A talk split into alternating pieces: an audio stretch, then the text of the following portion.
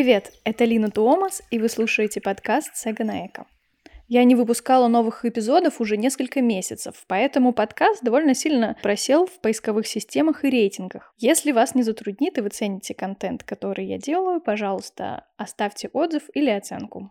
И на этом приятного прослушивания. Сегодня мы поговорим о тестировании косметики на животных. Тема острая и во многих смыслах чувствительная, поэтому прежде чем приступить к ее обсуждению, отмечу приятный факт.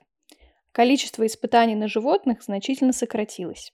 Как часто бывает, эту проблему решили деньги.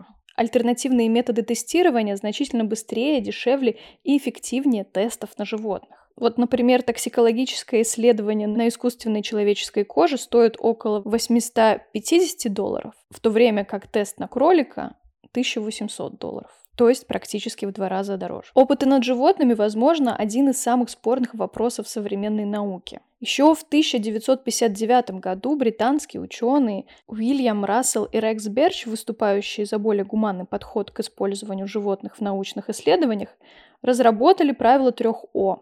Ограничить использование животных, оптимизировать эксперименты, чтобы свести к минимуму страдания животных, и отказаться от тех испытаний, которые можно заменить альтернативными методиками. За прошедшие десятилетия правило 3О стало общепринятым. И хотя статистические данные везде разные, но представления о тенденции они дают. Суммарно в США и странах Евросоюза примерно 29 миллионов животных в год подвергаются экспериментам. Это примерно как население Непала. Из них 80% это крысы и мыши. Но если сравнивать с прошлым веком, то это меньше половины того, что было в середине 70-х. Спад заметен, однако в последние 10 лет он приостановился. Первой страной, которая ввела запрет на тестирование готовой косметики на животных, стала Великобритания. Там это произошло еще в 1998 году. Интересный факт, что когда дело касается медицинских препаратов, то они до сих пор проходят тестирование на животных с весомой оговоркой. В стране действует специальная система оценки страданий животного. Благодаря этой оценке правительство может отказать компании в проведении исследования. Что мы имеем на сегодня? Сегодня тестирование на животных частично или полностью запрещено в 40 странах. Интересно, что разброс и география этих стран практически никак не систематизируются. Это, к примеру, Индия, Израиль, Южная Корея, Новая Зеландия, Турция, Норвегия, Австралия, Мексика, Гватемала, Швейцария. То есть нельзя сказать, что в Европе не тестируют, а, скажем, в азиатских странах тестируют. Стоит учесть, что где-то запрет касается лишь косметических средств, но не затрагивает бытовую химию. Где-то запрет распространяется на все товары, но кроме лекарств, как, например, в Англии. В России до 2011 года тестирование косметики на животных было обязательным. Теперь же производители и дистрибьюторы вправе сами решать, какой метод будет применен. Многие компании пользуются возможностью применять альтернативные методы тестирования, тем более, что покупатели все чаще выбирают этичные бренды. К слову, бытовая химия в обязательном порядке продолжает тестироваться на животных.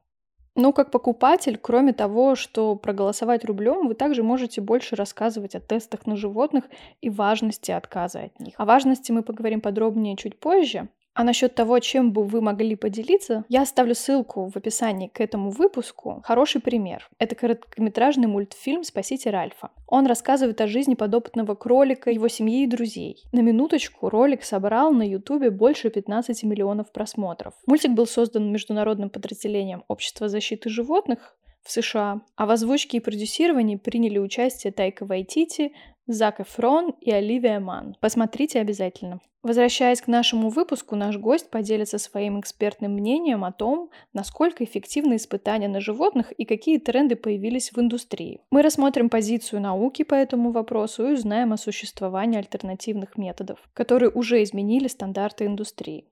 Итак, встречайте нашего эксперта, руководителя отдела регулирования компании «Юнилевер» Евгения Смирнова. Привет, Евгений. Привет, Лина. Расскажи, чем ты занимаешься, как называется твоя должность? Я занимаюсь техническим регулированием. Моя должность как раз и называется руководитель отдела технического регулирования.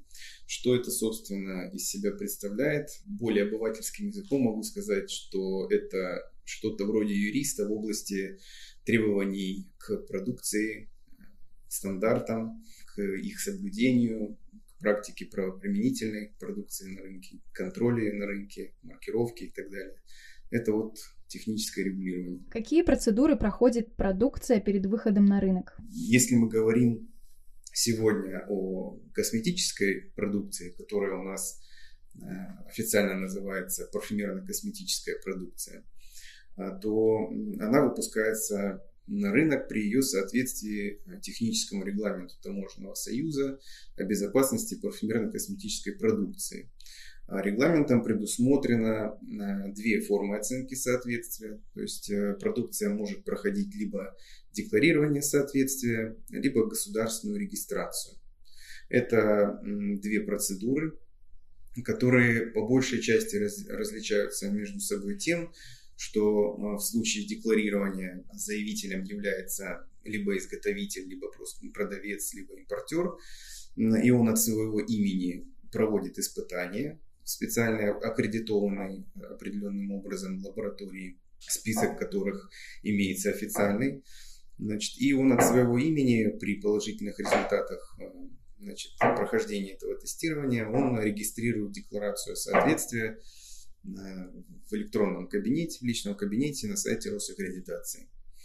В случае, если этот процесс называется госрегистрация, государственная регистрация, то он протекает под руководством и с участием контролеров органов в области защиты прав потребителей и благополучия населения. В России это Роспотребнадзор, в странах ЕАЭС это по-другому как называются органы, экспертизу всего досье, документов, испытаний, результатов полученных, а может быть, а бывает, что и сами испытания проводят именно как раз эти органы. Значит, это считается более жесткой мерой, однако она по факту также подтверждает безопасность продукции, и она применима, и она обязательна как раз для продукции, которая потенциально может нанести какой-то вред, да, больше вред, точнее сказать, или направлено на категорию потребителей более уязвимых, ну, допустим, дети, да, или продукция сама по себе, по своим свойствам более жесткая, ну, так скажем, да, обывательским языком, допустим, краски для волос, там, для ресниц, там, пилинги всяческие, которые заведомо раздражающим действием обладают, способны нанести какой-то вред. Вот, поэтому вот такая более, так скажем, потенциально опасная продукция, она проходит более жесткую процедуру, остальная часть продукции проходит процедуру декларирования. Сейчас на внутреннем российском рынке появилось огромное количество маленьких косметических брендов.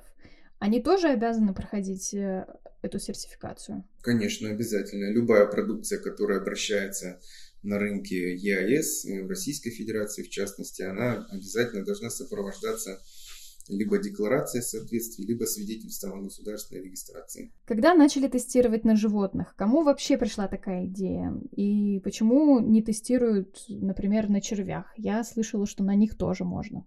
Ну, если говорить об истории, то человек со времен первых своих тестов на токсикологию, именно токсикологические показатели тестируются, мы сейчас о них говорим, да, на животных, там, то изначально, конечно, было избраны животные для тестов, когда они начались, да, с точки зрения токсикологических показателей, ну, потому что все-таки это живое, человек тоже живой, и нужно было выбрать объект, который будет максимально близок к человеку, чтобы сымитировать или смоделировать действие того или иного вещества, продукта, неважно, на здоровье человека. Вот. И не нашли ничего лучше в то время. Я, честно сказать, затрудняюсь назвать точные даты, когда это было, но я думаю, что это много веков назад. А я могу сказать, что впервые использовать животных в научных целях стали греки с вивисекцией, хирургической операцией над животными с целью исследования функций организма. И даже тогда ученых волновали морально-этические аспекты, к слову. Но не всех. Я слышала про то, что Аристотель считал, что у животных не развит интеллект, а значит, они не чувствуют боли. Да, так что вот я думаю, что эта эволюция протекала достаточно долго, и многие животные были вовлечены. Но вот если говорить о таких продуктах, как косметика, да, там, или лекарства, может быть, даже, то самыми популярными все-таки лабораторными животными являются крысы, мыши, кролики, морские свинки. Вот. Ну, на червях в современном мире, да и, я думаю, уже много веков назад тестов не проводили. Вот, на косметику. А на обезьянах? Если говорить о косметике, нет. Если говорить о лекарствах, я думаю, что да. Возможно, и по сегодняшний день, по нынешний день. По статистике, в лабораториях ежегодно умирают миллионы подопытных животных. И в 2017 году была попытка внести законопроект о запрете тестирования косметики на животных, но ее отклонили. Это что касается России. Но в целом интересно, как выглядит законодательство в области тестирования на животных в разных странах мира. Я бы выделил три вида законодательства, да, три ситуации в мире законодательной в области тестирования косметики. В первый класс я бы выделил, к примеру, страны, в которых тестирование является обязательным. К счастью, у нас осталась только одна страна, где тестирование является обязательным на животных для косметики, это Китай. Но он достаточно большой по объему потребительского рынка, да и по территории не маленький, поэтому достоин, ладно, быть единственным в классе, двоечником пусть. Значит, во второй части я бы выделил страны, в которых тесты на животных не являются обязательными, но возможны, и при этом имеется альтернатива. То есть производитель или тот, кто выводит продукт на рынок, в принципе, может выбирать, то ли ему провести на животных, то ли альтернативный метод. И третий вид я бы выделил, это страны, в которых действует запрет на тестирование на животных. И в них, на их рынке не может продаваться продукт, даже произведенный за рубежом, если он тестирован на животных там или здесь, или в тех странах, где этот бан действует. Так вот, Россия находится во втором классе, где имеется альтернатива, то есть производитель или кто выводит продукт на рынок может выбрать тот или иной путь на животных или инвитро. Инвитро это равно альтернативный. Если, конечно, совсем более подробно опускаться в терминологию, то инвитро это дословно в стекле, в пробирке, но по сути, по логике вещей, инвитро это тестирование на модельных средах, альтернативные методы, то есть не на животных. Инвиво на животных, инвитро альтернатива не на животных. Инвитро тоже разные бывают. Они бывают экс-виво, это бывшее животное, бывшая живой ткань, то есть это может быть материал, полученный, допустим, от животного, умерщвленного не для целей тестирования. Ну, допустим, на мясобойне от быка взяли глаз или от курицы взяли глаз. Да, есть такие методы тестирования на бычьем глазу, на курином глазу. Ну, это такие примеры. Есть инсилика даже методы. Вспомнила про тест Драйдера, с помощью которого определяют влияние вещества на слизистую оболочку глаза. А делается он так. Довольно жуткая процедура для животного. Животное само помещают в специальный станок, который фиксирует голову, и при этом наносят ему на глаза вещество, которое тестируют. Чаще всего для этого эксперимента используют кроликов, потому что у них выделяется меньше слез, а значит средство дольше не смоется. К тому же животные не могут сами протереть себе глаза лапой или каким-то другим образом смыть средство. Животное испытывает болевой шок, агонию, а затем постепенно впадает в апатию. Так средства выдерживают какое-то количество времени, чтобы определить результат. Среднее время ожидания — это 21 день. За это время кролик либо слепнет, либо умирает. После прохождения теста Драйзера вы можете на упаковках продуктов увидеть надпись «При попадании в глаза промыть водой».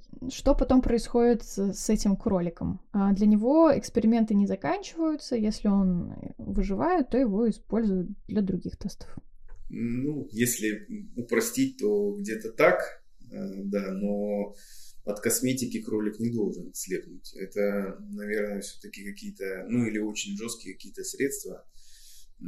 Я Да, я в тесты на животных сильно не углублялся, потому что мы ими не занимались, не занимаемся, и уже многие годы. И я, когда пришел в профессиональную сферу, уже как бы с этим было покончено. Но насколько я помню, слышал и читал одним глазом, что там именно судят по степени раздражения глаза. То есть есть, конечно, необратимая коррозия сетчатки, которая может привести к слепоте, но для этого должны быть достаточно суровые химикаты. Я не думаю, что косметическое средство должно к такому приводить. Если только, может быть, какая-нибудь краска для волос при очень длительном воздействии. Либо, возможно, бытовая химия. Опять же, не эксперт, не буду на эту тему утверждать. Я тебя немного перебила вставкой про жуткий тест, а мы продолжаем. Да, я рассказывал, какие бывают тесты. Да, бывают и инсилика, альтернативные тесты. Бывают инсилика — это компьютерное моделирование. Это тоже альтернативные методы. В общем, чтобы определиться в терминах, все, что я буду называть альтернативными методами, это не на животных. Проще так.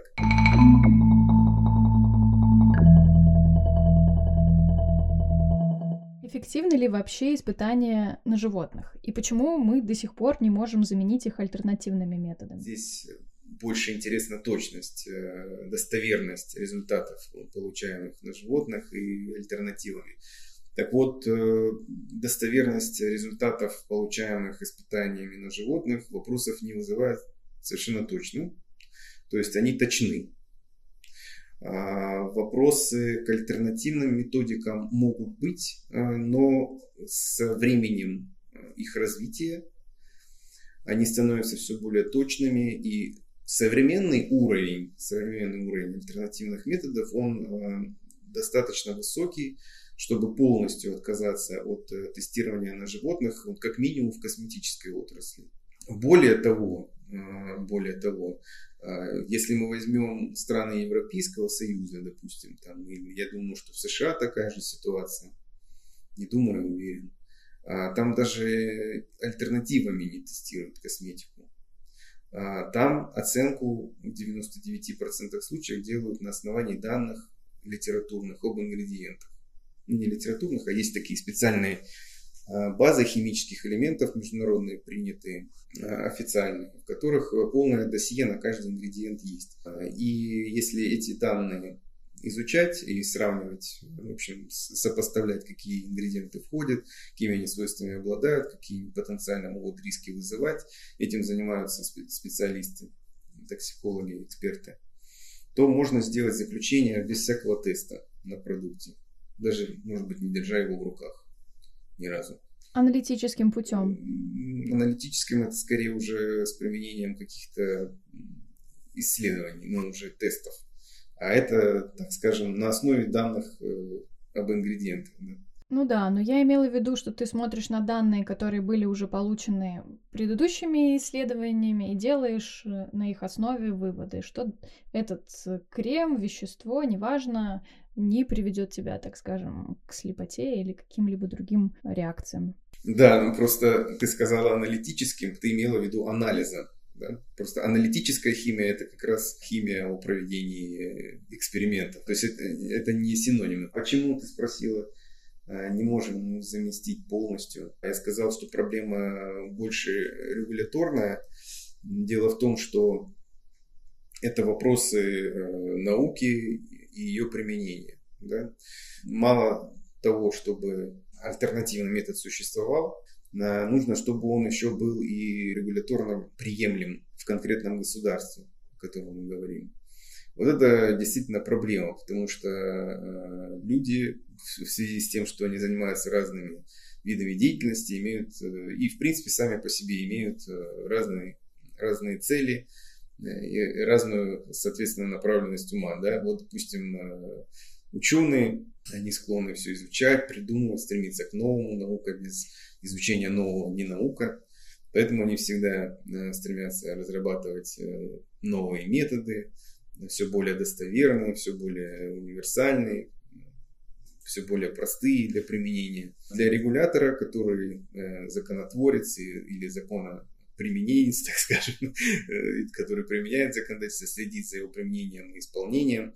Ему нужно обеспечить качество, безопасность, давайте с нее начнем, безопасность продукции, качество ее, здоровье населения и так далее. Поэтому для него каждое новое новшество в законодательстве, а тем более такого уровня, который влияет на безопасность потребителя потенциально, для него это шаг через себя, так скажем, ну, или как-то можно по-другому выразиться, но что-то схожее с этим. Поэтому у нас применение альтернативных методов, оно отстает от их наличия. Когда появился тренд на cruelty-free продукты? Ну, если говорить о, в принципе, вопросах гуманного отношения к животным, то эти вопросы уже достаточно давно стали остро подниматься, и уже в начале 19 века, да, где-то порядка 1820-22, в Великобритании, превозмогая чрезвычайные сложности, но был все-таки принят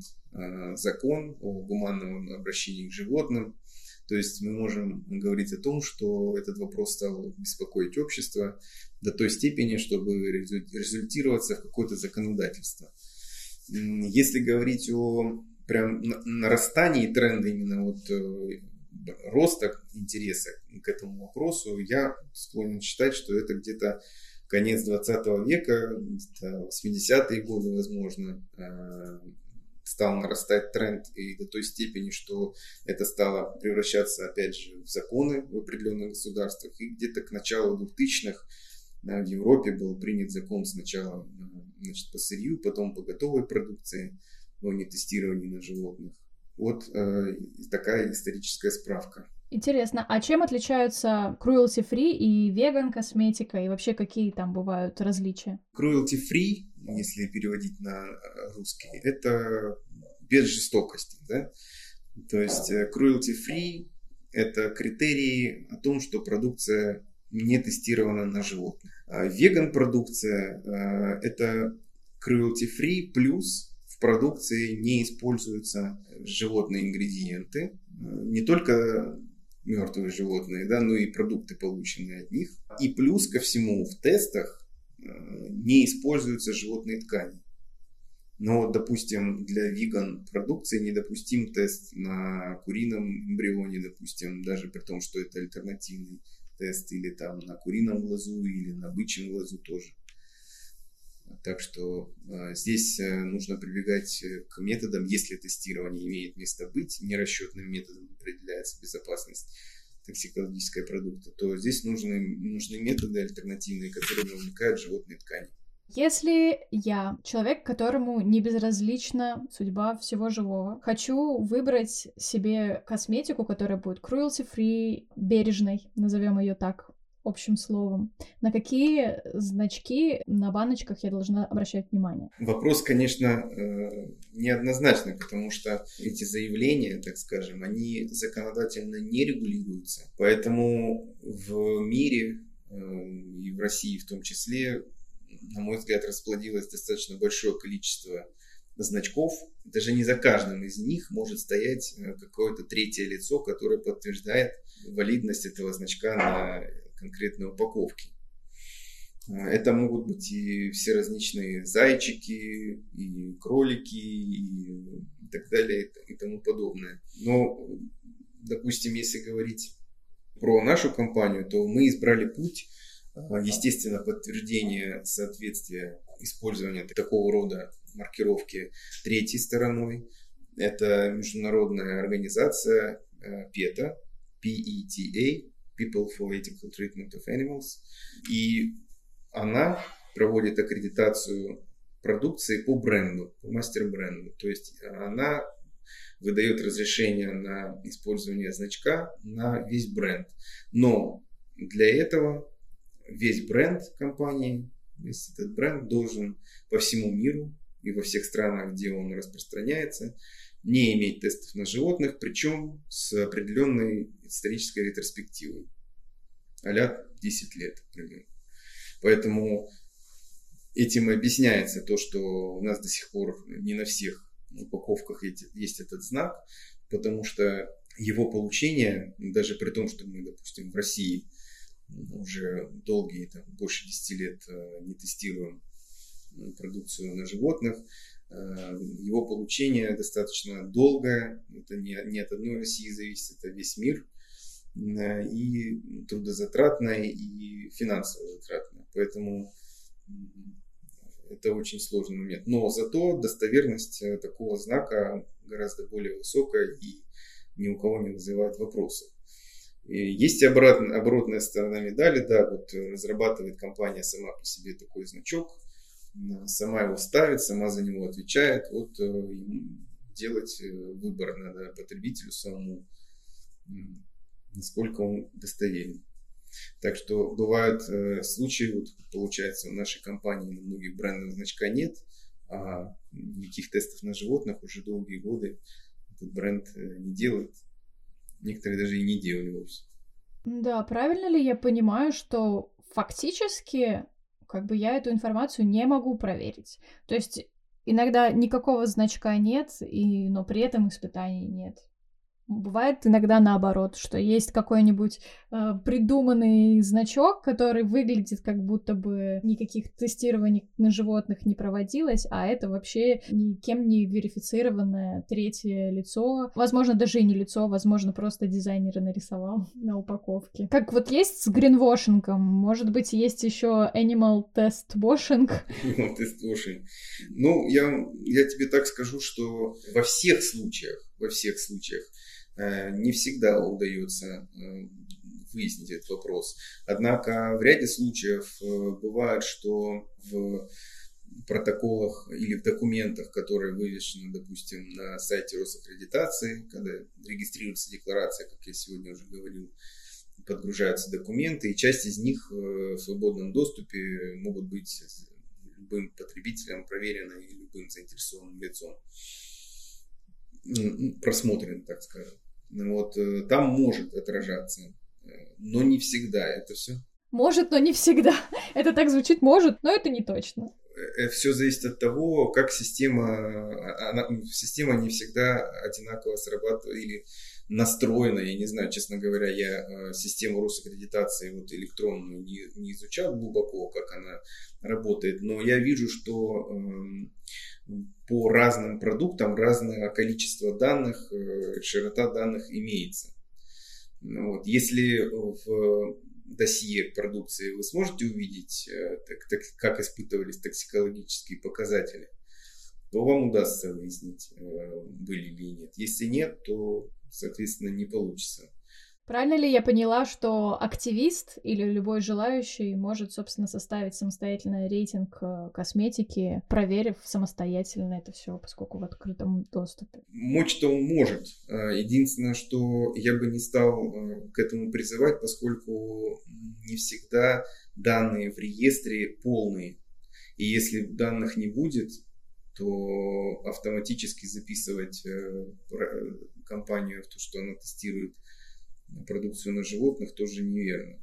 Что касается, насколько распространены тесты на животных, то по моему наблюдению сейчас гораздо проще и легче произвести тесты без животных. Я считаю, что по моему экспертному мнению, исключительно, опять же, я вот таких официально опубликованных данных нигде не видел, но из того, что я говорил с экспертами Роспотребнадзора и там других лабораторий, которые проводят испытания для декларирования. Тесты на животных сейчас для косметики проводятся крайне редко. Это в основном делается компаниями отдельными, которые в случае, если они вдруг не заинтересованы никак в вопросе нетестирования, и в случае, если у них продукт, который очень жесткий, не проходит на альтернативной модели. Хотя, в принципе, при должном опыте и умении сейчас в лаборатории проходят все альтернативные продукты. Но, в принципе, очень редко, но случается. Поэтому я бы сильно по этому поводу не переживал, что вот найти как-то. Ну, я думаю, что выбрать какой-то бренд, которому ты доверяешь, про который ты точно знаешь, и пользоваться им. Но вероятность наткнуться на косметику, которая тестирована на животных, сейчас достаточно мала.